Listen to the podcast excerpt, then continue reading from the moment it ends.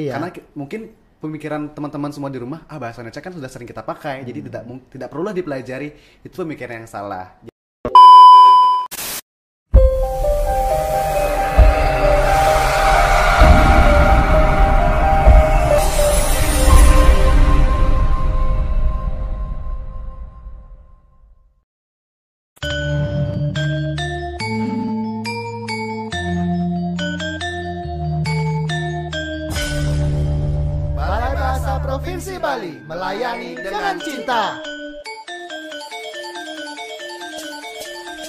Salam bahasa, sahabat bahasa di mana saja sahabat bahasa berada. Senang sekali saya Marsud Krisna dapat hadir kembali menemani sahabat bahasa dalam program Bincang Bahasa dan Sastra, sebuah program yang digagas oleh Balai Bahasa Provinsi Bali untuk menyampaikan informasi kebahasaan dan kesasaan kepada masyarakat. Program ini disiarkan melalui studio Subasita Balai Bahasa Provinsi Bali. Sahabat bahasa, duta bahasa merupakan eh, perwakilan generasi muda, anak muda yang memiliki kepedulian terhadap bahasa, sastra maupun literasi. Di Studio Subasita saat ini sudah hadir salah satu anggota dari Paguyuban Duta Bahasa Provinsi Bali. Beliau adalah I Gede Sumitra Jaya, biasanya dipanggil Detra dan dikenal juga sebagai Detra. Begitu ya Detra ya? Betul, Pak Man. Ya. Detra apa kabar Detra? Baik pasti ya. Baik. Baik. Pak Man bagaimana? Eh, maunya bilang tidak baik, tapi harus baik ya. Iya, harus baik. Harus baik. Saat pandemi begini kita harus baik. Betul. Eh, Detra, tadi saya lupa Detra itu duta bahasa tahun berapa Detra? Tahun 2019. 2019. iya, 2019. saya ingatnya eh, Detra itu duta bahasa, tapi saya kadang-kadang tidak ingat tahun Saking berapa itu. banyaknya ya. Ya, karena banyak ya duta bahasa itu ya. Eh, Detra 2019 Hmm. menjadi duta bahasa. Sudah tahu duta bahasa itu dari tahun berapa? Apakah saat itu baru tahu langsung? Sejujurnya iya. Baru tahu karena ada salah satu teman saya yang menjadi yang duta merupakan bahasa. duta bahasa. Hmm. Oke. Eh, kenapa jadi ikut duta bahasa kemarin? Da- eh, mungkin perlu diinformasikan bahwa Hmm. untuk menjadi duta bahasa ini eh, mereka anak-anak muda ini harus ikut seleksi dulu begitu ya? Iya, ada seleksi ikut dulu. seleksi di eh, provinsi, kemudian eh, pemenangnya itu menjadi perwakilan provinsinya di nasional Betul begitu ya. sekali. Tetapi tidak yang menjadi duta bahasa untuk provinsi Bali itu tidak hanya pemenang satu begitu ya. Tidak hanya Karena pemenang satu. finalis itu semua menjadi duta bahasa dan semua memiliki kesempatan yang Yang sama, untuk mengikuti kegiatan-kegiatan yang dilaksanakan oleh balai, Balai. atau badan bahasa. Nanti Betul. eh, minta Detra cerita itu ya. Oke, baik. Oke, baik. balik lagi motivasinya Detra untuk mengikuti pemilihan duta bahasanya apa? Sebenarnya sederhana sekali ya, karena saya senang tampil. Jadi eh, mendapatkan sebuah sensasi yang luar biasa dan tentunya motivasi lainnya adalah ingin belajar lebih gitu. Apalagi memang baru kan Pak Man.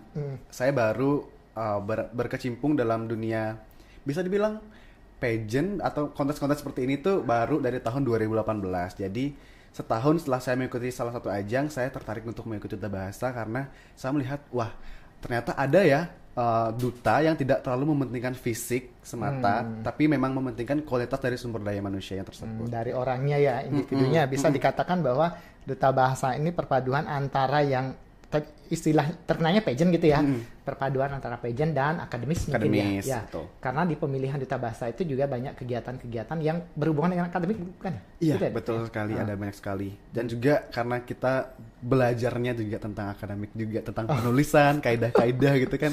Itu sebenarnya sangat berguna sekali untuk kehidupan. tetapi agak ini ya biasanya yang begitu tuh agak eh, ngeri-ngeri sedap gitu ya untuk anak muda ya. Karena kada- kita tidak bisa mengkiri bahwa eh, ada anggapan bahwa bahasa itu agak tidak penting begitu ya. Ya mungkin ti- tidak terlalu peduli begitu dengan bahasa ya, tetapi dengan mengikuti pemilihan bahasa pemilihan duta bahasa, ada pembekalan, kemudian bertemu dengan orang-orang yang berkecimpung di Bahasa, bahasa jadi menyadari bahwa bahasa Indonesia itu penting sekali. penting. Iya. Iya. Nah, Detra, eh, dari 2019. Oh ya, saya mau juga menginformasikan kepada sahabat bahasa eh, di Indonesia itu kan ada pemilihan duta bahasa. Kemudian ada eh, seleksi duta bahasa negara ya. Iya, betul. Istilahnya seperti itu. Eh, dan eh, duta bahasa di provinsi itu memiliki kesempatan untuk mengikuti eh, seleksi duta bahasa negara, negara. dan Detra salah satunya yang ikut seleksi dan lolos dan sekarang sudah menye- menyandang predikat sebagai duta bahasa Bahasa negara. Tinggal uh, menunggu panggilan saja ya Betul, panggilan, panggilan alam dari badan bahasa. dari Badan Bahasa. Baik, kembali ke duta bahasa itu. Hmm. Pengalaman Detra sebagai uh, duta bahasa dulu. Apa saja? Tentunya di Duta Bahasa kita membuat uh, bersama dengan paguyuban dengan teman-teman semuanya membuat krida yang nantinya akan dipresentasikan ke nasional dan akan menjadi program kerja kita di provinsi masing-masing. Jadi programnya itu apa? Programnya itu lebih terkait tentang kebahasaan dan literasi. Bagaimana kita meningkatkan uh, kemampuan berbahasa Indonesia yang baik dan benar. Pokoknya trigater bahasa dan ada namanya trigater bahasa paman seperti yang di Utamakan. Utama- itu, yang selalu digaung, yang selalu digaungkan, oleh digaungkan, ya, Balai digaungkan. Bahasa dan juga Duta, Bahasa, ya. Utamakan bahasa Indonesia lestarikan bahasa daerah dan kuasai bahasa asing. Jadi ketiga bahasa itu memiliki porsi sendiri-sendiri ya dan Betul. harus dikuasai juga Mm-mm, ketiganya betul. itu. Hmm. Jadi harus berjalan seimbang gitu. teman-teman. Dan itu juga eh, tidak berarti bahwa seorang duta bahasa itu harus bahasa Indonesia penuh tidak bisa Tidak, tidak seperti harus. itu ya. Iya, tidak harus. Jadi- Karena ketiga ketiga komponen bahasa itu juga harus dikuasai ya. Iya begitu betul. ya. Kalau balik lagi ke pertanyaan tadi ya, pengalaman di Duta Bahasa Provinsi Bali, khususnya di angkatan saya ya Pak Man. uh, Karena eh, saya nyela lagi nih, nyela terus. Eh, karena setiap tahun itu eh, program yang kalian yang duta bahasa rancang itu berbeda-beda kan biasanya Betul, ya. Sekarang untuk tahunnya Deta apa saja waktu itu? Waktu itu mengangkat program yang namanya Kadek BIPA. Jadi Hmm. sebuah um, pembuatan kamus uh, untuk pembelajar BIPA, bahasa Indonesia bagi Ah, penutur asing gitu. Jadi iya, iya. dibuatkan kamus versi audio yang terdiri dari tiga bahasa. Jadi Hmm. contohnya ada misalnya kata makan. Makan, bahasa Indonesia makan, bahasa Balinya ngajeng, bahasa Inggrisnya eat, Itu, eat, itu eat, ya. eat, Nah, gitu. oh yang seperti itu. It- Itu Uh-uh. dipublikasikan Itu melalui melalui akun sosial media Duta Bahasa Provinsi Bali waktu saya. Ah. Dan juga ada salah satu program lainnya yang namanya Gempita, Karsa Gempita. Hmm, itu iya. kedai bahasa dan sastra dan juga gema lomba reportase dan menyanyi lagu pop Indonesia. Nah, eh, kembali lagi ke yang tadi, yang eh, krida bahasanya kalau Hmm. kalau tidak salah juga membuat konten untuk BIPA juga ya, Iya. untuk membuat video-video Oh, gitu video- ya. video Ya, ajar, it- video bahan itu ajar. di di YouTube juga ya. Iya, di YouTube juga. diperankan oleh teman-teman duta bahasa, naskah dari mereka langsung Iya, dibuat ya. betul sekali. Jadi itu memang salah tujuannya untuk mempermudah pengajaran dari BIPA itu sendiri. Hmm. Karena uh, secara tidak langsung sekarang kita lebih mudah belajar dari video ya daripada betul, betul. karena ja- sekarang zaman serba digi- digital, Iya, jadi iya. Ya video salah satu metode pe- pengajaran Iya. yang sangat bagus menurut Iya, iya. kami. Karena bisa bisa belajar di mana saja ya kalau sudah ada akses internet bisa dikatakan Betul, begitu ya. betul. Kalau tidak ada akses internet itu bisa diunduh dulu lalu bisa ditonton dan dipelajari Pelajari, gitu ya. gitu. Nah, eh, itu program yang angkatan Detra. Selain itu kan juga program-program banyak ya sebenarnya ya. Banyak, banyak ada em, apa ya namanya ya? Ke turun ke lapangan ke masyarakat juga sering Ada. ya, Mm, sosialisasi juga sosialisasi. sering ya dilaksanakan. Nah, kembali ke pengalaman Detra sendiri. Eh, itu baru melaksanakan krida. Hmm. Kemudian kegiatan di nasional yang Detra ikuti sebagai duta bahasa apa? Ada banyak ya, teman. Yang pertama ada Reksa Bahasa namanya. Jadi itu adalah sebuah uh, kegiatan yang dirancang oleh Badan Bahasa uh, untuk menaungi generasi-generasi muda yang tergabung dalam Duta Bahasa ini untuk menjalankan sebuah program yang dibagi menjadi tiga kategori yaitu uh, Abdi Jaga- Bahasa, Abdi Bahasa, Jaga Bahasa, dan Niaga Bahasa. Niaga Bahasa. Itu. Jadi uh, saya mengikuti kegiatan itu kurang lebih selama 10 hari ya. Dan Tapi- itu bermasalah. itu bermasalah. Saya ingat itu pengalaman Detra ke Jakarta sekian hari langsung Iya, ke PKM. Jakarta langsung dipulangkan lanjut daring gitu Iya, ya. lanjut daring Ah. gitu. Menurut Detra program itu bagaimana? Eh, bagus sangat bagus Pak Man Hmm. karena memang eh, harus spesifikasi seperti itu Hmm. dari pelaksanaan program itu sendiri kebetulan karena waktu itu Detra sempat menghandle juga yang bagian niaga bahasanya di Hmm. provinsi Bali dan sudah terlaksana juga dengan dengan dukungan dari Balai Bahasa Iya, iya tentunya betul betul betul. eh, sangat luar biasa sih Detra Hmm. rasakan dan juga kreativitas Iya kita betul betul diasah di sana. kreativitas dituntut ya Iya. kreativitasnya. Eh, kembali lagi tadi itu ada jaga bahasa, kemudian niaga bahasa dan Abdi bahasa. Abdi bahasa. Eh, niaga bahasa itu adalah duta bahasa dituntut untuk menghasilkan produk-produk menghasilkan produk yang kreatif, gitu Kreatif, ya, ya. yang tetap berhubungan dengan bahasa Bahasa. Waktu itu yang dikerjakan oleh Detra itu membuat kedai oh, membuat Kedai- kedai, kedai sastra, sastra. ya. lalu ada di sana ada tulisan-tulisan ya, tulisan-tulisan ya, puisi-puisi begitu ya. apa tot tote, tote tote bag, bag, gitu ya, ya. ada eh, tas Gaulnya jinjing gitu gitu, ya. ya yang zaman sekarang. Zaman sekarang. Kemudian itu yang niaga. Niaga berarti dalam tanda kutip berjualan, begitu ya. Berjualan, ya. Oke, kemudian ada abdi bahasa. Abdi Bahasa itu kegiatan pengabdian untuk masyarakat Hmm. eh, yang kemarin dilakukan oleh Duta Bahasa dengan mendongeng di Oh. salah satu rumah sakit. Ya, bentuknya bersosialisasi, Bersosialisasi. me- menyosialisasikan Ya. bahasa begitu ya. Betul betul betul. Ya, dan banyak juga yang kalian lakukan. Ada yang turun ke eh, SD, sekolah-sekolah yang di Trunyan dulu Trunyan pernah dulu kan, pernah, ya. Ah, yang seperti itu. Lagi satu, jaga bahasa. Jaga bahasa lebih ke menjaga eksistensi bahasa Indonesia di ruang Iya, publik. betul, betul, Seperti yang betul. kita ketahui Bali saat ini memang concern dari pemerintah sendiri Iya. lebih ke bahasa daerah ya. Nah, iya. sekarang bagaimana tugas dari duta bahasa itu itu sendiri menyeimbangkan Iya, agar iya, posisinya betul, betul. jadi Betul-betul melihat bahasa di ruang publik juga eh, pemertahanan bahasa daerah juga mungkin ya menjaga bahasa itu Iya, supaya betul, tetap betul. ada. Betul. Baik, nah itu yang eh, duta bahasa. Iya. Sudah tuh programnya sudah dilaksanakan. Mhm. Nah kemudian lanjut lagi sedikit. Seperti tadi saya sampaikan bahwa pemenang satu dari duta bahasa itu adalah eh, menjadi perwakilan dari angkatan itu untuk mengikuti pemilihan duta bahasa tingkat nasional. nasional. Tetapi Dera kan bukan juara satu ya Bukan, waktu bukan itu ya, juara. tetapi memiliki kesempatan yang sama, Sama, juga mm. untuk untuk melakukan apa pun ya kegiatan di badan bahasa gitu ya. Betul. Termasuk salah satunya adalah seleksi duta bahasa negara. Betul, Betul, ya? Duta Bahasa Negara. Untuk sahabat bahasa ketahui, duta bahasa negara itu adalah eh, mereka yang terpilih untuk menjadi duta bahasa di luar negeri untuk mengajarkan bahasa Indonesia. Guru BIPA, Guru di BIPA. luar negeri begitu ya. Nah, gimana tuh prosesnya? Waduh panjang sekali. yang pertama pastinya seleksi berkas terlebih Hmm. dahulu. Kita diminta untuk membuat karangan argumentasi tentang eh, lebih ke budaya apa yang kita punya dan Hmm. apa yang akan kita bawa nanti ke negara tersebut. Apa yang akan kita ajarkan di sana. Lebih ke situ. Hmm, setelah seleksi berkas eh, melengkapi nilai-nilai seperti TOEFL, berkas UKBI ya. UKBI, se- dan semuanya itu baru ada- akan ada seleksi eh, apa namanya? Administrasi.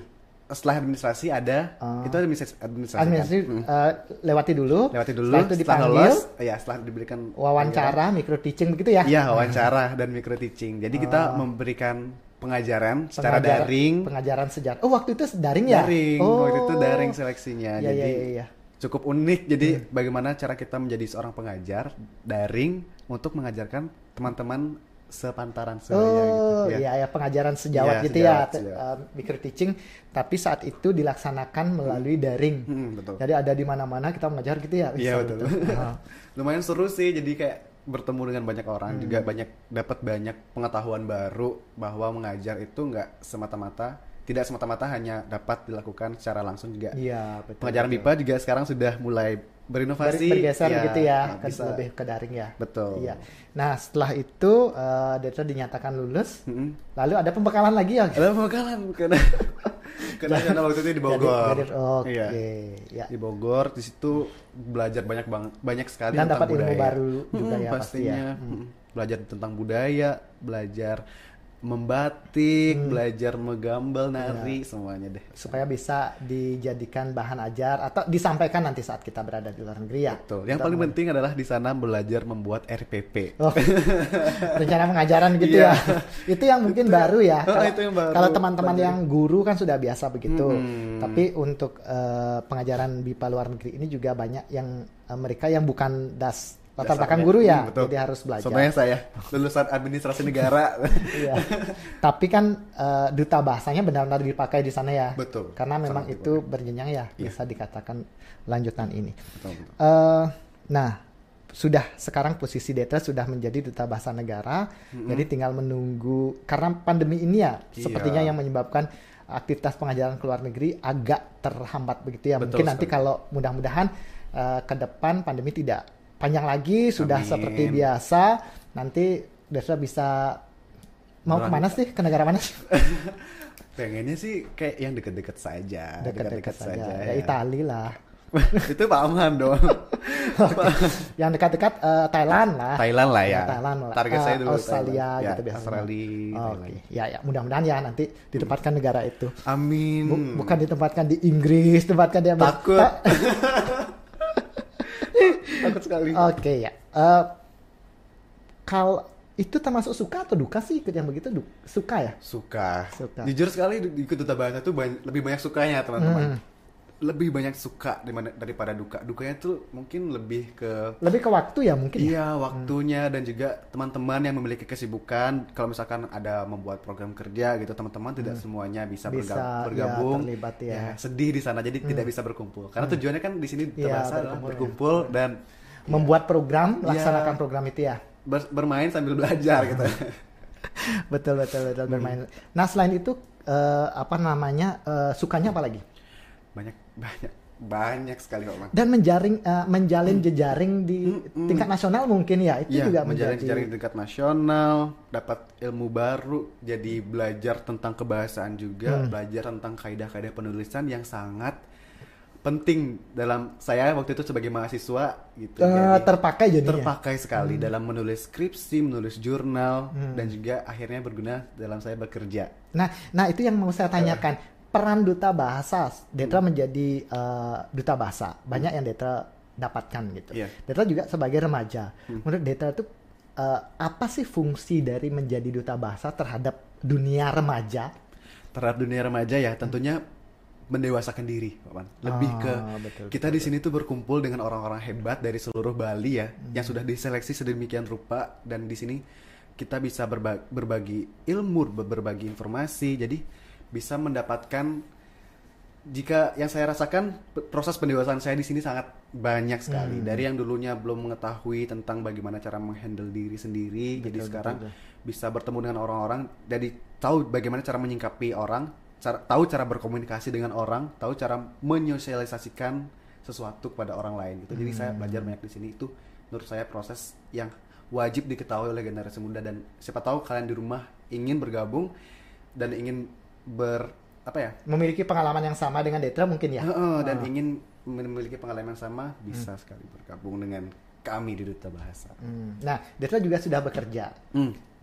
Berfungsi tidak posisi menjadi duta bahasa di dunia kerja? Eh, posisi Detra sebagai apa ya dulu? Sebagai public relations dan Nah, media, Memang media. memang harus berhubungan dengan orang itu ya. Iya, kebetulan juga waktu itu kan saya jadi duta bahasa Warta ya, Pak Man. Oh, Iya, itu sangat berguna dalam pekerjaan Iya. saya sebagai seorang public relations dan social media admin dan juga uh, saya juga sering mengambil pekerjaan sebagai KOL atau Key Opinion Leader atau influencer ya, kalau Oh. istilah kerennya gitu. oh kerennya. Iya, influencer. itu sangat berguna. Detra pemengaruh belum terkenal ya kata itu. Katanya ya? belum sih. eh, tapi sudah Seharusnya sudah ada kata itu ya, sudah tapi ada. memang memang belum belum terpakai luas ya. Iya. Ya, Iya, bahasa Indonesia pemengaruh ya. pemengaruh ya. Eh. Oke. Eh, menurut Detra seorang pemengaruh, seorang influencer Hmm. itu ber apa namanya perlu tidak untuk memperhatikan bahasa itu? Sangat perlu karena apa pun yang dilakukan oleh pemengaruh tersebut akan dilihat oleh banyak orang kan, Pak. Dan akan diikuti ya. Dan akan diikuti. Sangat mudah untuk diikuti karena misalnya uh, pengaruh tersebut lagi uh, sedang tidak bagus kondisi moodnya saja itu sangat mempengaruhi bagaimana dia berinteraksi dengan para pengikutnya jadi suasana juga di sosial media terbawa gitu jadi contoh deh pasti ada pemengaruh yang memiliki uh, vibes yang positif dan negatif, Dan negatif, Ya, betul, betul, gitu. betul. itu uh, salah satunya adalah dengan kata-kata dengan bahasa yang Betul, disampaikan betul, betul. Memang seharusnya seorang eh, influencer pemengaruh itu memang harus membekali diri dengan penggunaan bahasa yang Hmm. Yang baik, karena eh, mereka merupakan apa namanya ya orang yang memiliki peranan penting untuk menyosialisasikan bahasa, Bahasa, gitu ya. ya. Kalau bahasa mereka tidak baik secara Hmm. tidak langsung, or pengikut mereka juga akan seperti itu begitu Betul. ya. Saya sering sekali diserang kok bahasanya kok gini. Begitu. Karena sudah terbiasa menggunakan bahasa formal, tiba-tiba menggunakan bahasa yang informal, jadi terdengar aneh pastinya. Oh, gitu. betul betul. betul. Hanya kebiasaan diri saja sih, Tito ya. Iya. Oh. Terus balik lagi ke pekerjaan tadi, Hmm. ya. Eh, saya kan bekerja sebagai public relations juga yang Hmm. Pekerjaan sehari-harinya adalah membuat dan menulis press release, takarir. Hmm, betul, nah, betul. di sana saya mengikuti duta, duta bahasa. Fungsinya itu ya? Iya, mengetahui banyak ba- sekali kosakata baru dan kaidah-kaidah penulisan tersebut. Jadi ketika saya menulis press release, bahasa yang saya sampaikan jadi lebih mudah dimengerti. Hmm, betul betul. Karena ada teori-teori yang di, Iya, iya, diberikan iya, juga, iya. diberikan juga di duta bahasa. Karena aturan kebahasaan dipakai di sana ya. Iya, dipakai di sana. Eh, kita tidak bisa mungkiri bahwa eh, banyak akun-akun besar Hmm. itu penggunaan bahasanya, Bahasanya- masih mohon maaf sekali ya masih Iya. masih belum ini ya belum tepat begitu ya. Betul. Dan eh, masyarakat kita juga uh, tidak sadar bahwa itu salah karena Iya. karena terbiasa Karena dengan biasa. yang salah itu kan jadi kita tidak sadar itu salah atau benar Salah. begitu ya. Betul betul betul. Oke, Jadi memang harus uh, seorang pemegang akun itu memang penguasaan bahasanya harus bagus ya harusnya ya. Iya betul sekali. Nanti kita buat pelatihan untuk itu. Sangat menarik. Setuju. Iya teman-teman jangan lupa ikut. betul betul nanti bolehlah nanti duta bahasa menggagas untuk uh, memberi pembekalan begitu. Amin. Hmm. Kita Ya. rancang dulu. Betul betul. Nah, uh, Detra kemudian pesan Detra sebagai seorang uh, pemuda, seorang duta bahasa, seorang influencer, seorang pengaruh kepada generasi muda, teman-teman Detra yang siapa tahu mendengar, menonton dan mendengarkan kita di sini. Jadi teman-teman pesan dari saya lebih ke dalam penggunaan kebahasaan jangan sampai kita melupakan jati diri kita sebagai uh, orang Indonesia Hmm, yang sudah berkomitmen untuk memegang teguh bahasa persatuan bahasa Indonesia. betul betul. Jadi jangan sampai kita menggampangkan dan menganggap bahasa Indonesia tidak tidak penting. Iya, menganggap Padahal- remeh bahasa Iya, kita sendiri ya. Karena ki- mungkin pemikiran teman-teman semua di rumah, ah bahasa Indonesia kan sudah sering kita pakai, jadi Hmm. tidak mung- tidak perlulah dipelajari. Itu pemikiran yang salah. Jadi masih banyak sekali yang harus kita pelajari karena keteguhan kita sebagai seorang pemuda, sebagai or- seorang generasi muda itu ditentukan oleh sebagaimana uh, pengetahuan kita tentang negara kita sendiri. Jadi salah satunya adalah dengan kebahasaan. Iya, Nah, penguasaan bahasa penguasaan ya. bahasa. Jadi sebisa mungkin dari sekarang uh, teman-teman yang ada di rumah uh, kita kita belajar bersama-sama Hmm, untuk betul, menggunakan bahasa-bahasa yang lebih ke formal, lebih ke Iya, ranah iya. formal atau bahasa-bahasa yang baku karena ini juga sangat berpengaruh untuk self branding atau apa bahasa Indonesia-nya? Eh, Eh, pemajanan, eh, apa sih? Ya, Lupa. self branding teman-teman di Ah. rumah sendiri uh, untuk mendapatkan pekerjaan, untuk uh, bagaimana teman-teman dilihat oleh masyarakat luas itu sangat penting untuk Hmm. generasi muda karena kita generasi muda kan adalah generasi emas ya Pak Man. Iya, betul, Generasi yang akan menentukan Masa, masa, depan, depan, negara kita. ya bangsa gitu. Jadi jangan sampai kita malah menjadi bangsa yang nengi-nengi. Hmm. Bahasa deh dulu.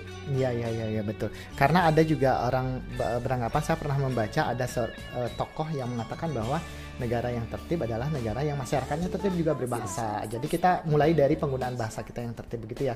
Karena bahasa Indonesia itu adalah bahasa yang mapan, sudah ada aturan-aturan yang harus diikuti. Betul. Ayo kita ikuti itu. Betul. Betul ya, Detra ya. Betul. Nah, yang terakhir rencana Detra ke depan Ke depan untuk saya karir, untuk eh, untuk karir ya saya juga sedang menunggu panggilan dari alam belajar dari badan bahasa. ya ya ya ya Ya, untuk jika nanti ada panggilan untuk mengajarkan BIPA di suatu negara, saya akan ke sana. dengan membawa misi-misi tadi Misi-misi itu ya. Tadi ya untuk menginternasionalkan bahasa, Bahasa Indonesia. Dan juga sa- sekarang saya rencananya akan menempuh studi Oh, melanjutkan pendidikan studi, ya. Kebetulan kemarin diberikan kepercayaan oleh Kementerian Keuangan untuk mendapatkan beasiswa. Ah. Ya, Salah satu penyebabnya adalah duta bahasa. Bisa dijadikan rekomendasi itu Iya, ya. di- diberikan karena waktu saya wawancara sendiri itu langsung kamu duta bahasa ya, kamu ngapain aja di duta bahasa, kamu Oh. bekerja apa saja di sana seperti itu yang tadi. Berarti bisa dikatakan duta bahasa bisa kita jadikan modal ya Betul. untuk melanjutkan karir ya. Bisa dijadikan modal untuk karir, beasiswa, Hmm, semuanya deh. Betul betul betul. Jadikan pedang untuk mendapatkan kehidupan yang lebih baik kata Oh. saya. Agak serem ya. Baik Detra, terima kasih banyak Terima eh, kasih, sudah Bapak. banyak berbagi pengalaman Detra. Semoga dan saya yakin yang Detra sampaikan bisa menginspirasi Amin. eh, sahabat bahasa khususnya generasi muda. Baik kita ketemu lagi nanti Detra ya. Baik. Terima kasih banyak Detra. Sama-sama. Ya, sahabat bahasa demikian tadi eh, perbincangan dengan saya bersama Igris Mutajaya, Detra, salah satu duta bahasa provinsi Bali yang sudah eh, em, mengikuti banyak kegiatan di duta bahasa maupun kegiatan remaja di tempat lain. Kita bertemu lagi dalam bincang bahasa dan sastra selanjutnya. Salam bahasa. Untuk kita